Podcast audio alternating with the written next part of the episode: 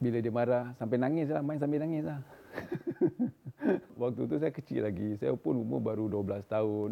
Tetapi dia expect saya uh, main macam orang besar. Saya tak boleh nak perform lah kan. Uh, lawannya pun lawan orang besar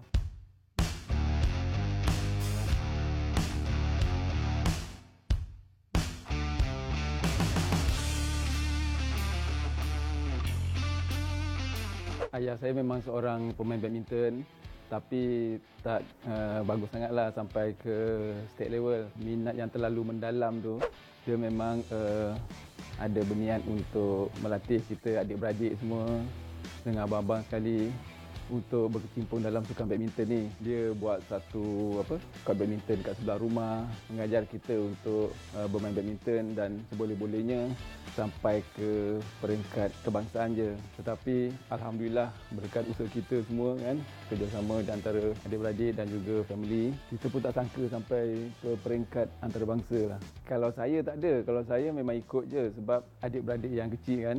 Jadi saya tengok abang-abang semua dah berjaya, dah boleh keluar negara, dah tengok negara orang, dah boleh jadi champion. Saya tanamkan uh, azam saya untuk jadi juara. Satu hari saya akan jadi seperti abang-abang saya dan saya boleh pergi ke luar negara dan bermain badminton sekali. Kalau kita adik-beradik kalau menang tu ada permainan lah. Tetapi kalau dekat dalam gelanggang tu tak kira abang ke adik ke kalau boleh menang kita menang. Ha, kita tak ada kata ah, ni abang kita kena mengalah. Ah, ni adik oh adik kena kalah. Tak ada. Dalam gelanggang tu siapa yang terbaik? Ah, dia menang. Itu itu kira macam persaingan yang sihat lah di antara kita adik-beradik. Banyaklah kalau kenangan pahit tu memang banyak lah kan itu. Uh, salah satunya adalah kecederaan. Lepas tu main tak bagus main teruk sangat target tak sampai. Macam itulah kan. Uh, tapi kebanyakannya kalau ada kecederaan tu kecederaan yang serius sampai mengganggu persiapan kita ataupun kita kena rehat uh, sampai 6 bulan uh, itu sedikit sebanyak uh, menjejaskan uh, emosi kita lah. Kita kena selalu uh, berfikiran positif. Waktu tu saya masih muda lagi. Contoh umur saya masih umur 19 tahun ke 20 tahun. Saya berazam lepas uh, saya pulih daripada kecederaan ni, saya akan berlatih bersungguh-sungguh untuk dapatkan uh, kejuaraan lagi. Saya uh, juara nombor satu dunia tak lama kan. Target saya betul-betul memang untuk uh, jadi world champion ataupun jadi uh, world number one. Sebelum nak jadi world number one tu memang banyak halangan-halangan lah kan. Alhamdulillah cita-cita saya tercapai untuk jadi uh, world number one. Hanya sekejap je uh, di ranking world number one sebab saya waktu tu sebelum tu saya mengalami banyak kecederaan terutama sekali di bahagian uh, lutut saya, buku lali saya itu sedikit sebanyak menjejaskan persiapan saya untuk kejuaraan-kejuaraan yang seterusnya. Kalau kenangan yang paling manis tu memang uh, terutama sekali adalah membantu tim untuk jadi juara Piala Thomas. Ingat gangsa di Sukan Olimpik Atlanta, uh, kejuaraan uh, Commonwealth Games, SEA Games, Asian Games, uh, kejuaraan uh, tournament-tournament yang open lah. Walaupun kita dah banyak uh, uh, dapat kejuaraan tu tetapi hanya ni je lah rezeki yang saya ada kan. Walaupun uh, rezeki saya untuk jadi juara dunia tu tak kesampaian atau juara Olimpik, uh, pingat, pingat emas Olimpik tak kesampaian tetapi tu dah cukup membanggakan saya lah part yang lucu tu saya tak perasan lah. Tapi kalau kita dengan adik-beradik, saya, Razif, Jalani, Miss Bun, Rahman tu banyak cakap selalunya. Kebanyakannya Jalani. Pak Jalani, Razif, Miss Bun. Uh, yang kurang bercakap sikit, uh, Rahman lah. Uh, yang menceriakan suasana tu Razif dengan Jalani lah. Ha, itu satu lagi mereka abang-abang kan mereka yang uh, bimbing saya mengenai apa latihan-latihan. Bila saya masa lepas SPM tu Bang Misbun lah yang bawa saya terus uh, buat extra training semua tu supaya saya dapat uh, catch up untuk sampai ke tahap dia lah. Kecederaan yang, yang saya pernah alami adalah kecederaan di tulang metatarsal tu di uh, dekat tapak kaki tu kan. 6 bulan saya tak boleh main badminton dan saya lepas pembedahan tu saya hanya pergi, ke gym lah. Pergi ke gym untuk kuatkan otot-otot badan uh, dan otot-otot kaki yang lain lah supaya untuk uh, menggegarkan kecergasan kaki tu pulih dan saya terus uh, boleh sambung latihan Kalau dengan ayah tu, kalau training tu kena training betul-betul. Tak boleh nak kena training ketawa-ketawa, main-main tu. Kalau setakat warm up boleh lah main-main apa benda tu semua kan. Tetapi bila kalau dah start game apa semua kan, memang kena serius. Memang ada satu ketika tu, memang saya uh, main partner dia kan, main double kan partner dia. Bila dia marah, sampai nangis lah, main sambil nangis lah. Waktu tu saya kecil lagi. Saya pun umur baru 12 tahun. Tetapi dia expect saya uh, main macam orang besar. Saya tak boleh nak perform lah kan. Uh, lawannya pun lawan orang besar. Memori-memori yang saya ingat lah sepanjang uh, dia melatih saya. Bila saya putuskan untuk uh, bersara daripada badminton, nak kata sedih, sedih juga. Tetapi uh, samping tu kena pasrah lah. Sebab waktu tu saya banyak kecederaan. Kecederaan kaki, kecederaan belakang dan sukar untuk saya teruskan latihan yang keras. Ha, sebab tu saya buat keputusan untuk uh, bersara.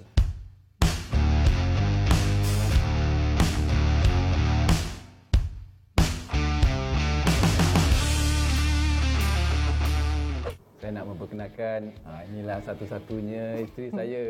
Ha, nama dia Nur Aznihan binti Abdul Halim. Dia adalah anak saudara kepada arwah isteri Miss Boon.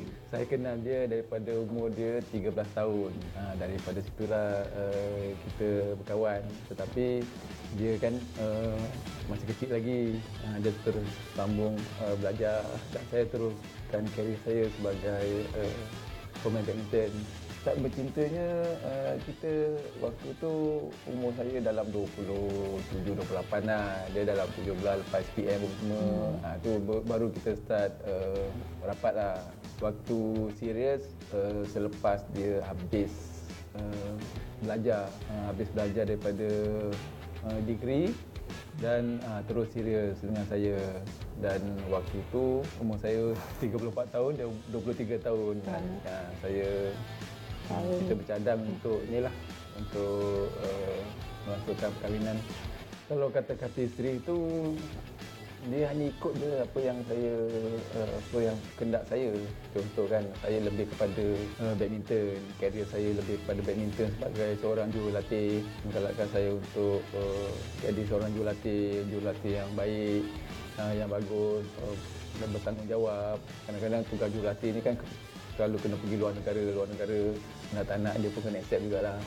Kena accept, kena terima yang saya kena pergi seminggu, dua minggu, kadang-kadang tiga minggu baru balik. Kita memang dah faham kan? Uh, sebab bila kita mula kahwin dia memang dah dah, dah, dah memang start uh, as coach lah jurulatih dengan Persatuan Badminton Malaysia masa tu. Kadang-kadang tu dalam setahun kalau kita campur-campur-campur nah, 6 bulan je dekat rumah. Ha, jadi kita dah faham sebab ha, kita faham tu salah satu cara kita mencari rezeki kan? Ha, jadi memang faham lah. Tak ada. Sampai. Kalau bab game training tu bab badminton tu tak pernah gaduh lah. So far Alhamdulillah because um, kan bila kita ni tak pernah bergaduh sangat ni. Macam mana ni orang kata bergaduh tu mesra lagi mesra lagi mana kita macam jarang, jarang lah. faham jarang lah, selisih faham pasal career ke.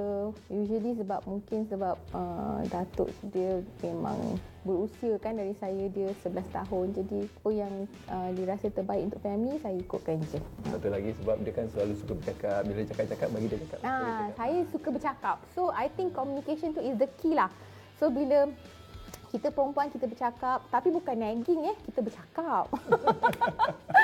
So kita bercakap. Uh, I think uh, bila communication tu okey selari uh, insyaallah tak ada masalah. Saya tak ada memaksa anak-anak untuk uh, berkecimpung dalam sukan badminton seperti saya lah. Sukan badminton ni kena ada bakat, kena ada minat betul-betul dan uh, kena ada betul menjiwai sukan tu. Tetapi uh, saya tengok dekat anak-anak saya tu memang kalau daripada segi uh, bakat uh, ada yang ada dan setengah tu memang betul menjiwai tetapi kesungguhan tu uh, kerja okey, kerja tak okey. Uh, hmm. Itu yang uh, bukan senang nak jadi seorang uh, ahli sukan.